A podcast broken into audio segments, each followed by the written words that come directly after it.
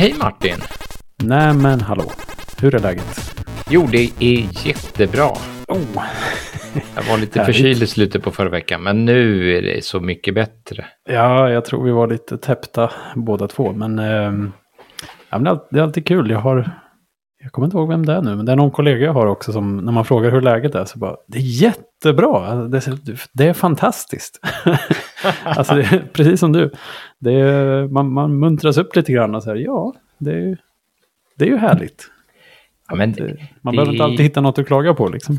Nej, och det låter kanske fånigt att ha som motto sådär att allt är fantastiskt, men faktum är att vi lever i en del av världen där man faktiskt borde vara mycket mer tacksam för saker och ting än vad man ofta är. Det där är ju trendigt, eller har varit i alla fall. När jag kommer ikapp trender så är de kanske på utdöende, men det här med tacksamhets, du vet, vara tacksam över det man har och även anteckna ner det som ett sätt att bibehålla sin mentala hälsa, eller vad det nu kan vara. Jaha, jag har inte tänkt på det på det mycket sättet, under pandemin och så, liksom. Nej, ja, just det. Hur ska man kunna hanka sig fram nu när allt är lite hängigt? Så, nej, men tänk på allt bra, liksom. Men, det finns väl folk som har det som en strategi sådär i slutet på dagen också. Exakt. Tänk på det som har varit idag. Ja, det finns ju en YouTube-kanal som är väldigt populär och heter något på tyska. Vet du vad jag menar? Nej. Nej, men de gjorde en sån gratefulness journal som man kunde beställa. Och det gjorde vi på jobbet, eller de som ville kunde få en. Och då fick jag en sån. Jag har bara använt den ett par gånger, tyvärr. Men det jag upptäckte då var ju att jag blir så rädd för att jinxa grejer. Alltså, om man ska titta så här. Jag är så tacksam över att så här, alla är i alla fall friska eller någonting sånt här. Aha, så tänker man att då är det någon som kommer bli sjuk eller så här. Ja, men vi bor i ett härligt hus. Ja, men då brinner det väl upp imorgon liksom. Nej. Så, man törs nästan inte säga någonting så här. Jo, men det var ganska fint väder idag. Man får ta sådana harmlösa ämnen liksom. Ja. Jag är inte vidskeplig, men just jinxa grejer, det verkar funka. Det är förvånansvärt farligt och liksom det är ett kraftfullt redskap, jinxningen. Ja, oj. Det är obehagligt. Men du, jag cyklade förbi ett skåp idag. Mm. Har du sett ett sånt där rosa piffelskåp? Nej. Har du inte? Piffel. Jag har sett många skåp i mina dagar, men ett sånt skåp har jag aldrig sett. Nej, men det är det senaste i skåpbranschen jag har sett nu. Det verkar vara liksom kommuner, eller om det är fastighetsägare på något sätt, som sätter ut skåp för... alltså man kan låna bollar och du vet sådär, strandtennis eller... Ja, men lite olika utelekaktiviteter. Mm. Du vet sådär, okay. som man egentligen lånade någon annanstans innan. Sådär, du vet, man alltså i Lund...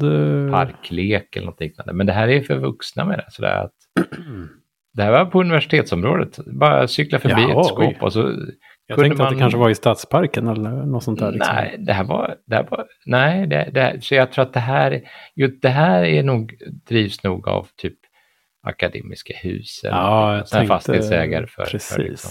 Men det här är liksom ett företag som har det här som sin grej. Det måste vara det. Jag har kollat upp det. Jag blev bara så slagen av att det här trodde jag inte att vi behövde, men det behövde vi ju tydligen. Eller det är ju bra. Alltså på ett sätt så är det ju jättebra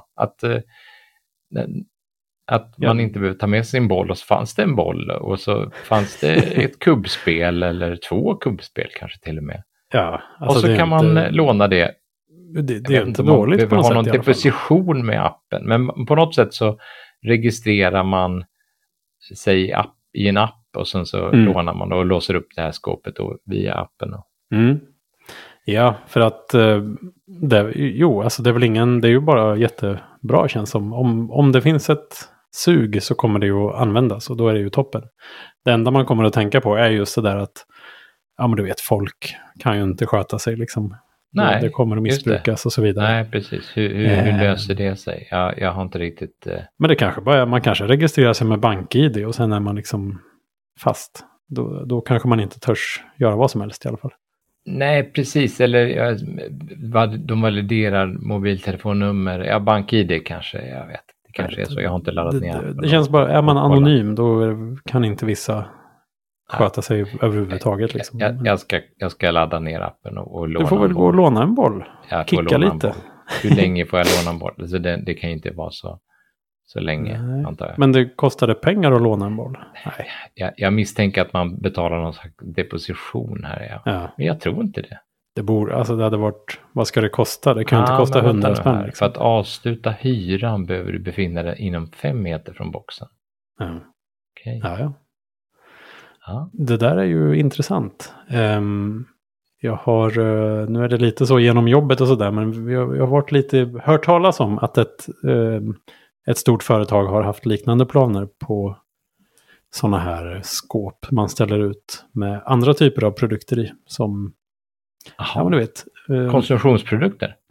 Nej, alltså inte förbrukningsprodukter utan okay. Saker som man kan samsas om. Istället för att alla ska ha en egen. Och det där känns, det är lite bilpool, du vet. Just det. Det känns som det ligger rätt i tiden. Jag vet inte om det automatiskt blir cirkulär ekonomi. Men det är ju också väldigt trendigt. Eller det är trendigt att prata om det i alla fall. Jag vet inte hur många som faktiskt gör det. Men det finns ju många grejer. Man kan bara titta i sitt eget hus. Och inse att, vad ska man ta? Ja, men som när man bor i lägenhet, det är sånt man ser liksom lite då och då. Så här, är det någon som har en slagborr att låna ut? Ja, jag tror att väldigt många killar i alla fall åker ju hellre och köper en. Men man borrar ju inte varje år liksom. Nej, verkligen inte. Så att det finns ju väldigt många borrmaskiner som bara ligger och skräpar i princip. Ja, precis. Så det hade ju kunnat vara ett exempel, och det finns ju, jag tänkte säga det innan, det finns ju i Lunds kommun finns ju något som heter Fritidsbanken eller något sånt där. Ja, men där barn kan låna liksom hockeyutrustning eller vad det nu kan vara, så att liksom även de som inte har jättemycket pengar ska kunna testa. Ja, men framförallt när det gäller barn som kräver en del utrustning liksom. Ja, och framförallt när det gäller barn då som liksom inte vet om de ska fortsätta med någonting. Så det är ju en stor investering och sen så bara nej men det var inte så kul. Jaha. Ja, men jag hade ett barn som höll på med judo ett tag och så köpte vi en begagnad judodräkt för 100 spänn som klubben själva då liksom sålde ut för 100 spänn därför att de har på något sätt, om de var rökskadade eller något sånt. Det var någonting med att judoklubben brann ner eller något och så hade de då hade de liksom tagit in dräkter och bara tvättat dem och de var ju fullkomligt användbara sådär.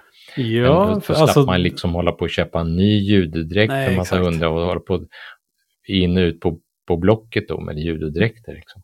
Fast i det sammanhanget så är det ju, föreningen är ju en jättebra knutpunkt. Alltså om man testar judo 3 gånger och sen inte riktigt fastnar för det.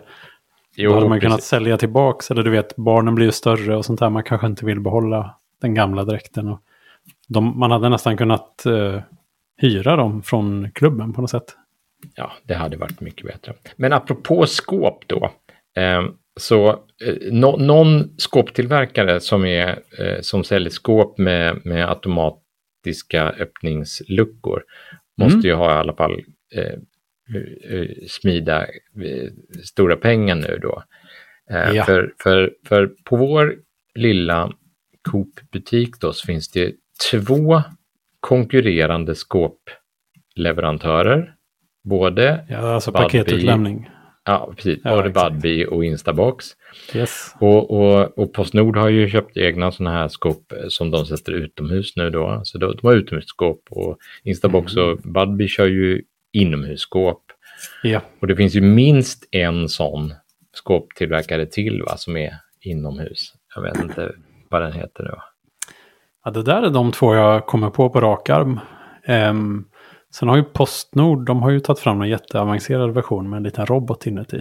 Som, där man öppnar inte en lucka utan den far iväg och hämtar paketet och sen spottar ut det. Och det ställe, tror jag faktiskt, det låter ju fantastiskt krångligt och avancerat och sådär. Mm. Men jag har redan något av liksom Budbees, ja, de har nog inte förstått vidden av den komplexiteten som är nu. För jag beställde en grej för 2 veckor sedan nu.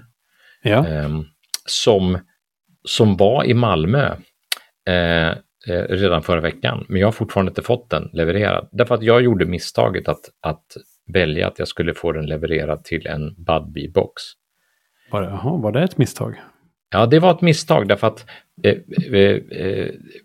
alltså jag hade ju kunnat välja Postnordutlämning. Ja.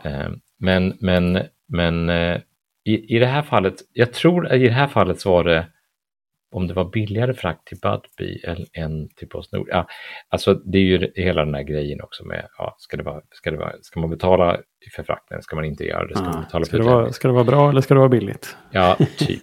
Ja. Och nu var jag ju snål för det var något billigt jag hade beställt då. Mm. Men i alla fall, den kom då till Malmö. Ja, vad var misstaget? Alltså, misstaget var ju då att jag tänkte, bra, det här kommer ju gå jättesmidigt eftersom det är Budbee. Därför att då kan jag ju hämta ut det här paketet även 20:00 på kvällen. Exakt. Eller 7:00 på morgonen när paketutlämningen på min lilla Coop inte är öppen. Exakt. Det är ju det bästa. En stor fördel får man ändå säga. Ja, det är en stor fördel. Men det jag inte hade räknat med var att Budbee inte levererar till sin låda hur som helst. Va? Ja, den kom, det är ju det som är hela där de erbjuder. Eller vad menar du? Ja, just det. Ja, men den kommer inte. Så börjar vi dra det här liksom. Ja, men den ska komma nu. Och sen så kollade jag väldigt noggrant i den här Budbee-appen då. Och då visade det sig att då sköt de liksom upp leveranstiden hela tiden. Så, ja, men den kommer levereras till boxen imorgon 12:00. För det var inte tillräckligt många andra som hade... Den kommer levereras imorgon 2:00. Nej. De åker inte dit för ett paket liksom, eller? Jag tror att det var en kombination... De har inte erkänt vad det är nu. Nej. Men jag tror att det är en kombination av två olika saker. Antingen kan det vara det att de åker inte ut... Eftersom det här är ett sånt icke-prioriterat paket, för jag har inte Budbee Plus eller vad det nu heter, eller så är det bara ett paket, så åker de inte den här rundan förrän de har nått en viss nivå.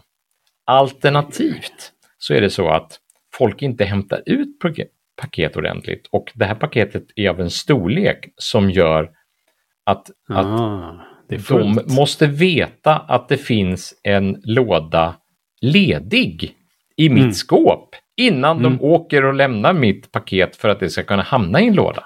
Just det, men min fru har beställt till Budbee ett par gånger som jag varit och hämtat ut, men annars själv har jag nog bara kört med Instabox tror jag. För det fanns, där vi bodde innan i alla fall så fanns det först, och då blir man lite så. Ja, de var väl först? Jag vet inte, de var först i mina cirklar i alla fall. Och de har väl ganska tajta, man kan inte bara gå och dra på den en vecka och låta paketet ligga liksom. Nej, de skickar ju en påminnelse samma dag som man får första vin liksom. Ja, du har väl inte glömt att ta paket här. Hämta det! Liksom. Ja. Och det kan man ju verkligen förstå. Alltså, jag brukar ändå känna lite så här, det är nog, jag ska hämta ut det fort för att liksom, systemet ska fungera på något sätt. Ja. Men så det har fortfarande inte kommit fram alltså? Nej, det senaste är nu att det ska levereras idag 13:30. Och det har de fast inte ändrat ännu. Okay. Och nu börjar vi närma oss 13:30. Så att, det var i sista laget att skjuta upp det nu alltså? Ja, nu tycker man ju kanske det så här. Men jag tänker inte hålla andan. Jag tror att jag har genomskådat deras bluff nu. Och sen var väl en annan fördel just med Instabox, åtminstone jag tror att det kanske är lite mer i storstäder och sådär, men de levererar väl samma dag om liksom produkten finns inom räckhåll på något sätt. Ja, alltså. Så tror jag att det var liksom det har alltså apropå att vara tacksam för saker så måste man väl ändå vi hade ju en son som tog studenten härom veckan. Ja. Och liksom lite i panik där. Ja, just det. Vi har ju inte gjort någon skylt. Vi måste göra en skylt. Ja. Så här. Vi blir nästan arga på varandra för att vi inte, fast vi båda hade glömt bort detta. Liksom. Ja, precis. Så en onsdag kväll liksom, så beställer jag en skylt. Och sen så på fredagen så har jag skylten. Ja, men det är ju skönt. Alltså. Och det är ju på något sätt, det är lite som julkort eller julklappar eller sånt där som är liksom, det är så himla värdefullt att det går att fixa i sista minuten på något sätt. Det är ju värt, det är halva värdet på något sätt. Ja, faktiskt. Alltså det finns ju sådana företag som gör fotokalendrar som man hänger på väggen och sånt där. Ja, som är jättebra att ge till... Ja, du vet. Ja, släktingar. Mor- och farföräldrar. Ja, precis. Och de är ju så här, så här sent kan du beställa liksom. Det pushas ända fram till julafton nästan. Och det är ju så otroligt bra. Så att det var skönt. Alltså de här skyltföretagen har ju mycket att göra. Typ 2 veckor på våren känns som. Ja, och då jobbar de väl antagligen även på kvällstid. Och tar alla årar.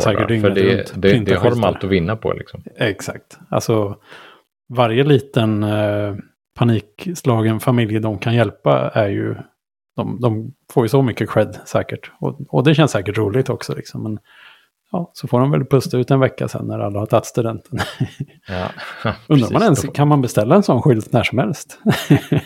Det kunde man göra. Man kanske bara kan beställa den i maj. Man kan beställa den till sig själv. Med sitt eget foto. Ja, det var väldigt fint faktiskt. Det var liksom inte ens... Det var inte tryckt på papper utan det var någon slags hård plast av något slag. Så att det var verkligen så här super... Ja, precis. Det kanske inte är det mest miljövänliga, men det är också, jag tror sådana där skyltar får nog stå ut med en del i liksom skuffas runt i folksamlingar och sånt där. Det är ju, de ska ju heller inte hålla så himla länge. Det är en väldigt konstig produkt egentligen. Man ska ha den typ 5 minuter. Och sen kanske som minne och asa runt på tills man sen så inte pallar längre. Jag har kvar min faktiskt... Det är konstigt. Från när du tog studenten? Ja, alltså faktum är att jag hade den väldigt länge, Martin.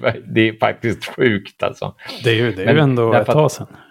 Jo, men det var bara ett foto. Det var liksom ingen text och ingen... okej. Och det var ett väldigt bra svartvitt foto. Så att jag sparade den av den anledningen. Det kan vara så att jag inte har kvar den längre. Men jag hade den många år alltså. Jag först tänkte att det var liksom skyltar fanns inte ens när jag var ung. Men sen kom jag på att jag hade ju faktiskt en skylt jag också. Men jag vet inte. Tänk att det fanns när du är det ju. Nu låter det som att du är lastgammal, där du inte. Men du är lite äldre än mig i alla fall. Undrar hur länge man har haft sådana skyltar. Det fanns ju säkert inte på, jag vet inte, fanns det på 50-talet? Ja, liksom. Jo, tror det gjorde det nog alltså. Tror du det? Jo. Men alltså jag vet ju när någon av min svågrar tog studenten så gjorde jag ju skylten.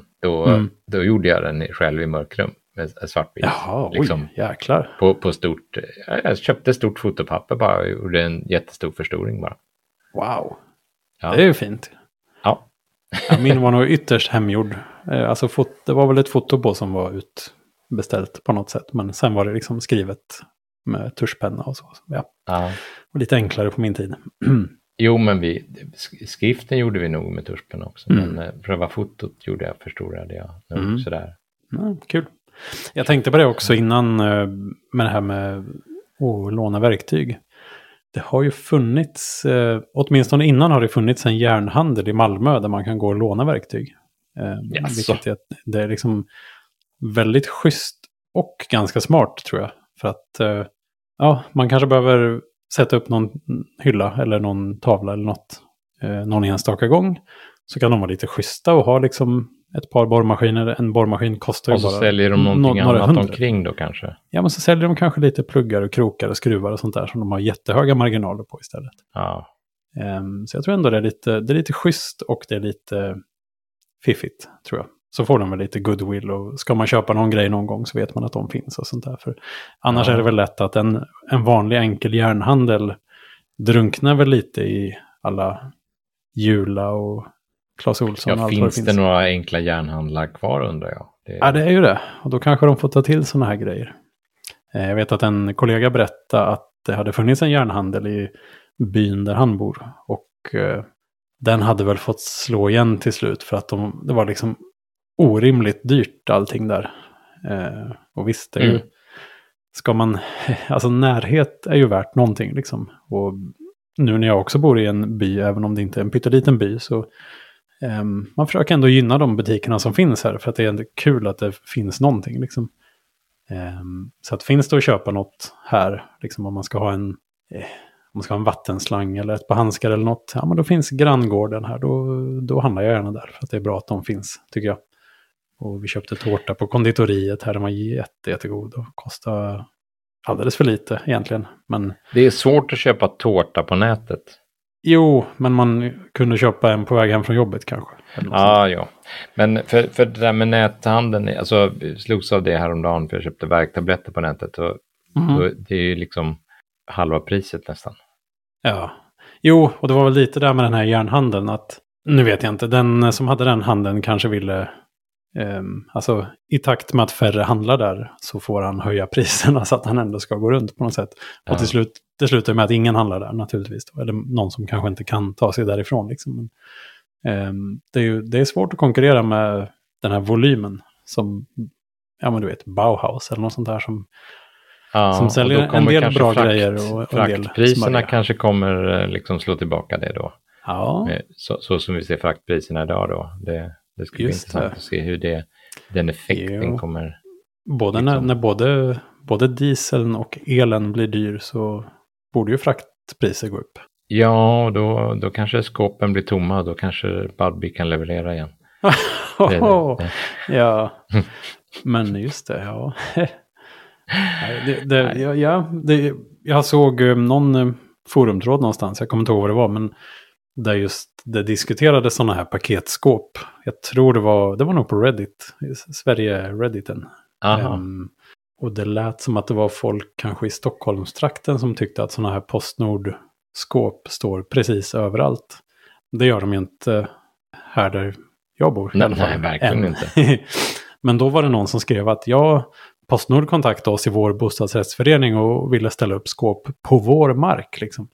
Där sa vi nej så här till. Och då börjar man fundera lite så här, det är ju någonting som är bra också för de som bor i huset, att det finns paketboxar nära. Det är ju både en tjänst, visst man kan se det som att nu kommer giriga företaget här och vill ställa ut saker gratis på vår mark liksom.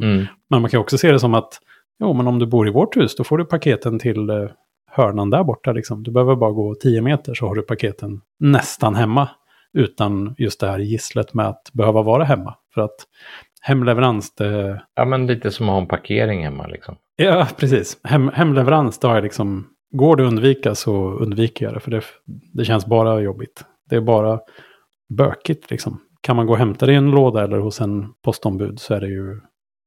Det blir ju asynkront på ett helt annat sätt. Och det verkar ju som att vissa... fraktfirmor i alla fall bara skiter i att åka hem till folk och säger att det inte var någon hemma som standard på något sätt, för att de har liksom de har 3 gånger så mycket paket länge, och, liksom. Ja, alltså de har 3 gånger så mycket paket att leverera ut som de har tid med. Så att åk till terminalen liksom. Men annars tycker jag ändå just Postnord får ju mycket skit, men jag tycker de är en av de bästa att få paket till ändå. Jag har aldrig testat deras boxar eller robotskåp eller något sånt där, men vanlig skicka på posten liksom, det funkar ändå. Jag tycker ändå det funkar bra, om jag nu ska jinxa någonting här igen. Nu kommer alla mina paket att försvinna i framtiden. En grej som jag inte har beställt till någon postbox ännu då. Jag har inte beställt den överhuvudtaget faktiskt. Men jag var så himla sugen på att beställa en schackdator för någon vecka sedan. Ja. Alltså ett elektroniskt schackbräde. Ja, precis. Ja, men Björn har börjat spela schack nu. Ja, vad kul. 14-åring då. Ja, men han snärde in på det. Jag vet inte riktigt hur det gick till. Men alltså, han har ju spelat jättemycket brädspel och rollspel. Och det har vi har spelat jättemycket brädspel. Det blir ju sommarens stora... Schack. Det känns som där blir man aldrig färdig med liksom, om man väl... Nej, så länge man tycker det är roligt just, så kan man hålla på med det. Liksom. Just sommaren är det extra roligt att spela brädspel på sommaren tycker jag, för då kan man sitta ut, man kan liksom engagera lite släkt och syskon och man kan komma utifrån sina rum och sina datorer och sådär. Precis, komma ut i ljuset och blinka mot solen. Men precis. Och, och vi brukar alltid hitta några nya spel inför sommaren. Men vad ska du ha en schackdat? Alltså det är sånt jag har sett i liksom Hobbyx-katalogen när jag var liten.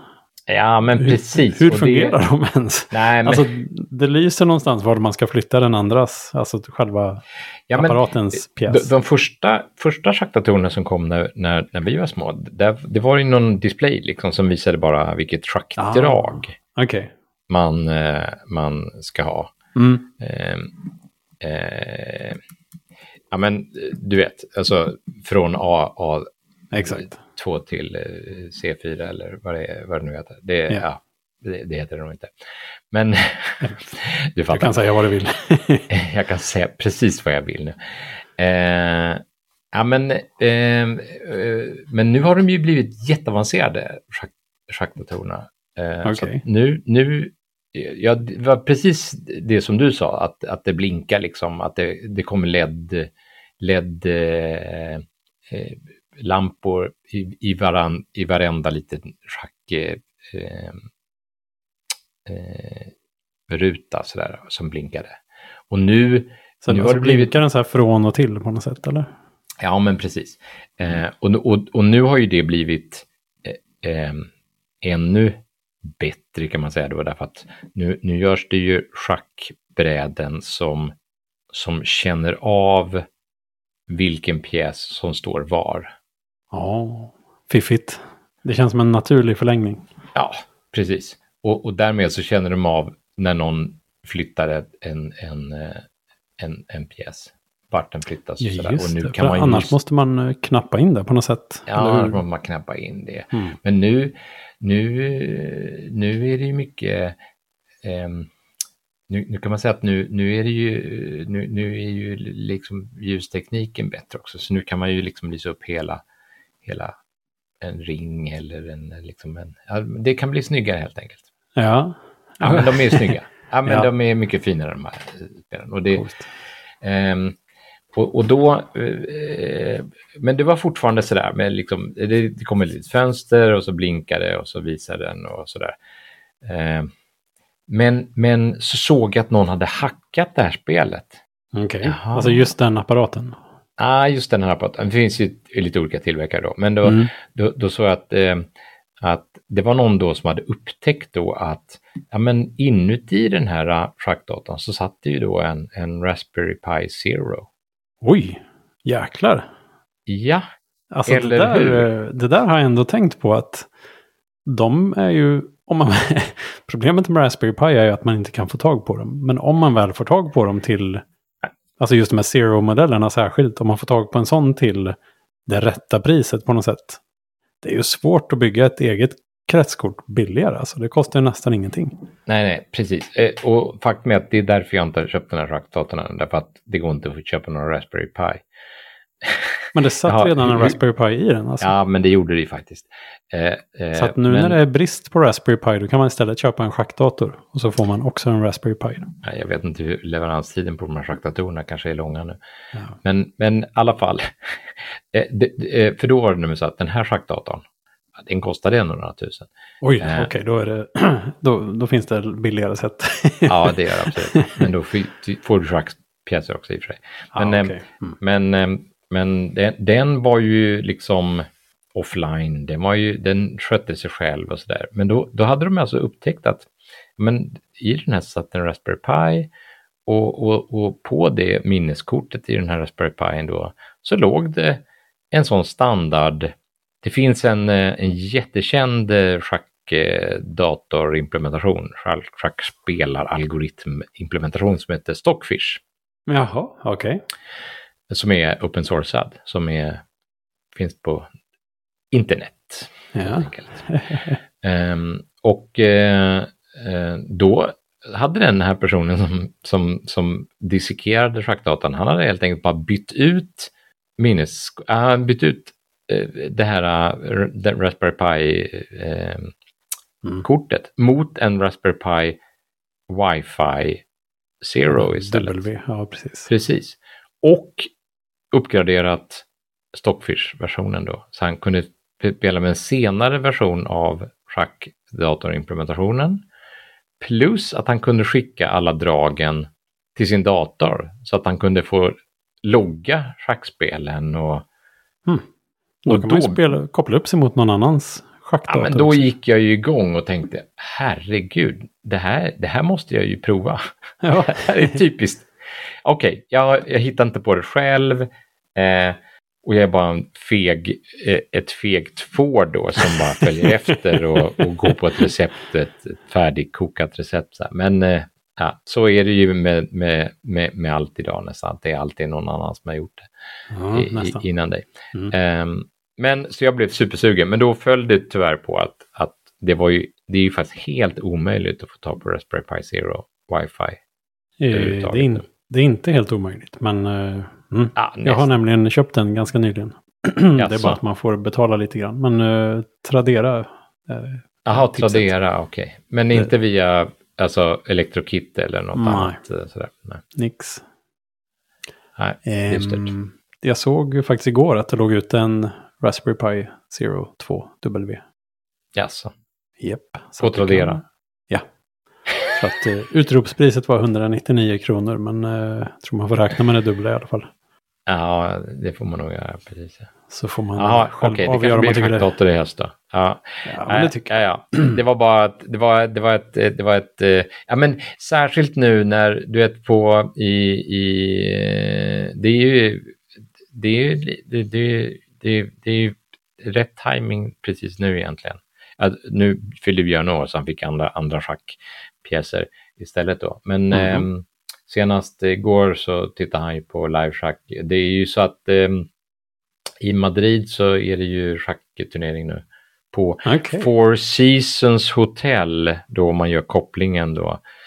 Alltså jag kan inte göra annat än att bara tänka på Trump när jag hör Four Seasons Hotel, eftersom han skulle boka den här jäkla presskonferensen på Four Seasons, och så blev det på Four Seasons Landscaping. Ja, det är för bra för att vara sant. Det är så det är otroligt roligt. Ja, på någon sån här skruttig bakgård till ett, vad heter det? Till en gräsklippar-firma typ. Ja, och det... Alltså, nej, det var där vi hade tänkt vara hela tiden. Ja, visst. Och därför arrangerades det här charity-loppet då, Fraud Seasons Run från Four Seasons Landscaping till Four Seasons Hotel. Det var kul.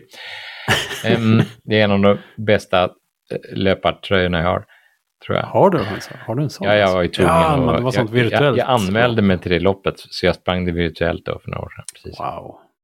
Ja, men det är bra. Ja. Jo, men Four Seasons. Det är på Four Seasons Hotel i Madrid. Så spelas det just nu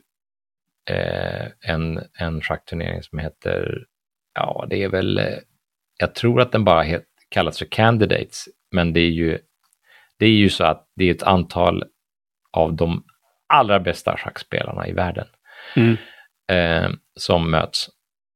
Är det den här yrvakna norrmannen? Ja, han är inte med. Är han inte med? Nej, han är inte med. Han är ju bäst. Ja, det här är de som spelar om att få spela med honom. Så man kan säga att det är någon slags semifinalsturnering. Ja, men då är Candidates, det låter väl som en bra beskrivning då. Precis, FIDE Candidates. Och det livestreamas förstås. Så det gick på tvn igår. Lite slow TV. Via chess.com. Ja, herregud. Ja, jäklar. Det finns så mycket bubblor man inte är i. Eller hur? Det, visst är det roligt? Ja. Och liksom, mer än hälften av partierna har gått till remi. Alltså alla partier igår gick till remi. Det är inte klokt. Alltså. Vilket antiklimax. Ja. Ja, det känns lite som fotboll ibland så här. Att, ja, men det blir bara 0-0 hela tiden. Ja, exakt. Jo, men det är så. Jo, men det är väl särskilt så. Alltså det är väl särskilt så. Jag är inte alls särskilt intresserad av fotboll. Och då tittar man ju inte på det så mycket för att se spelet på något sätt. Utan det är ju, man vill ju att det ska bli mål liksom. Så att det blir det ju inte alltid. Nej, och det är väl likadant med schack. Precis. Det är de bra dragen man vill säga. Ja, som alltså man är intresserad. I och för sig. Jag tror inte någon sitter och tittar på schack utan att vara intresserad. För det är liksom inte... Nej, det är inte som fotbolls-VM. Det får man nog ändå erkänna. Nej, jag såg några drag igår. Men det är svårt att förstå hur man liksom kommer dit på något sätt. Men då är det kommentatorer och liksom... Ja, hela, visst, det är kommentatorer säger, och... Oj, det var vågat. Mm. Ja, men de sitter då, precis som på fotbollsmatch, då analyserar dragen också på... Löparen till C7, han kommer in i mittfältet. Ja, men nästan alltså. Ja, om någon sitter och drar jättelänge då, så sitter kommentatorerna och drar potentiella drag på ett bräde bredvid då. Och säger så här, ja men jag tror... Spekulera lite. Ja, men nu ser det ut. Ja, den där löpan, den är ju stark där. Så att nu tror jag... Han kommer flytta en av sina bönder nu för att öppna upp för kungen. Alltså det är det högst troligaste nu. Det är det troligaste draget nu. Så. Ja, han gjorde det! Rätt in i krysset. Ja. Ja, men det var så igår. Det var inte klokt. Jag tänkte bara, okej. Det finns ju någon gif på den här norrmannen. Magnus Karlsson. Mm. Just det. Han vann ju mot någon. De spelade så 7 matcher mot varandra eller någonting sånt där. Mm. Förra året, tror jag. Mm. Och den här andra killen då gjorde ju bort sig i någon av matcherna. Och gjorde ett drag som var liksom... Ja, det var ett riktigt nybörjarmisstag liksom. Fast han var jätteduktig. Och då finns det en liten gif typ på han Magnus då. När han hans reaktion på det här draget. Och han ser verkligen ut så. Va? Så här, den får vi leta på för den. Okay. Så här, verkligen som en seriefigur nästan så här övergestikulerar nästan med, alltså han spelar över nästan fast han är inte medvetet utan bara va så här. För det han kunde inte förutse. Han kunde inte begripa varför han gjorde på det här sättet för han förlorar ju direkt på det draget liksom. Så, aha, ja. Okay. Ja. Ja, det verkar vara en spännande värld. En kort stund och han är ju fantastiskt duktig. Ja, men det är ju en sån det är ju politiskt spel kring det här också. Det var ju en ryss som skulle spela den här turneringen men som inte fick göra det. Ja, just därför det. Att han hade gått ut alltså explicit och tagit parti för invasionen mot Ukraina och sådär. Så att, och det är någon kines nu som är... jag kan ju inte namnen på de här. Men han är ju bara 29 år och typ den bästa kinesiska schackspelaren ever. Mm-hmm. Men han fick vara med? Ja, han är med. Han ligger bra till dessutom. Så att, vi får se hur det blir. Mm. Spännande. Ja, vi får återkomma till vem som vann och får möta Magnus Karlsson. Och eventuella schackdatorinvesteringar. Det är ju där jag är spänd på. Absolut. Ja, det är klart att det. Det är klart att det är du intresserad av. Men alltså måste du ha en Raspberry Pi Zero? För det är ju de är ju svårast att hitta. Men jag tror att det är formfaktorn inuti den här. Jo, men kan den inte ligga bredvid eller liksom sladdar? Nej, du vill ha att det ska vara snyggt liksom? Nej, det ska vara snyggt. Okay. Nej, men de verkar bygga sina saker på just Raspberry Pi. Jag tror att de har byggt någon schackklocka separat där det faktiskt sitter en Raspberry Pi inuti också. Så att det verkar vara deras grej att de bygger. Alltså, där känns det lite mer overkill om det bara ska vara en... Det är 2 klockor i princip. Ja, det är lite mer än så. Alltså för det första så måste den vara mycket... Jag tror att den också kunde vara uppkopplad på något sätt. Att, Aha, okay. NTP. Och sen så var det väl någonting med att man liksom kunde integrera, man kunde koppla ihop det med schackspelet också på något sätt, att jag vet inte. Men det är inte bara två klockor numera i en schackklocka, utan det är allt schackspel går ut på att man ska spela massa olika typer av schack också, så här, du vet,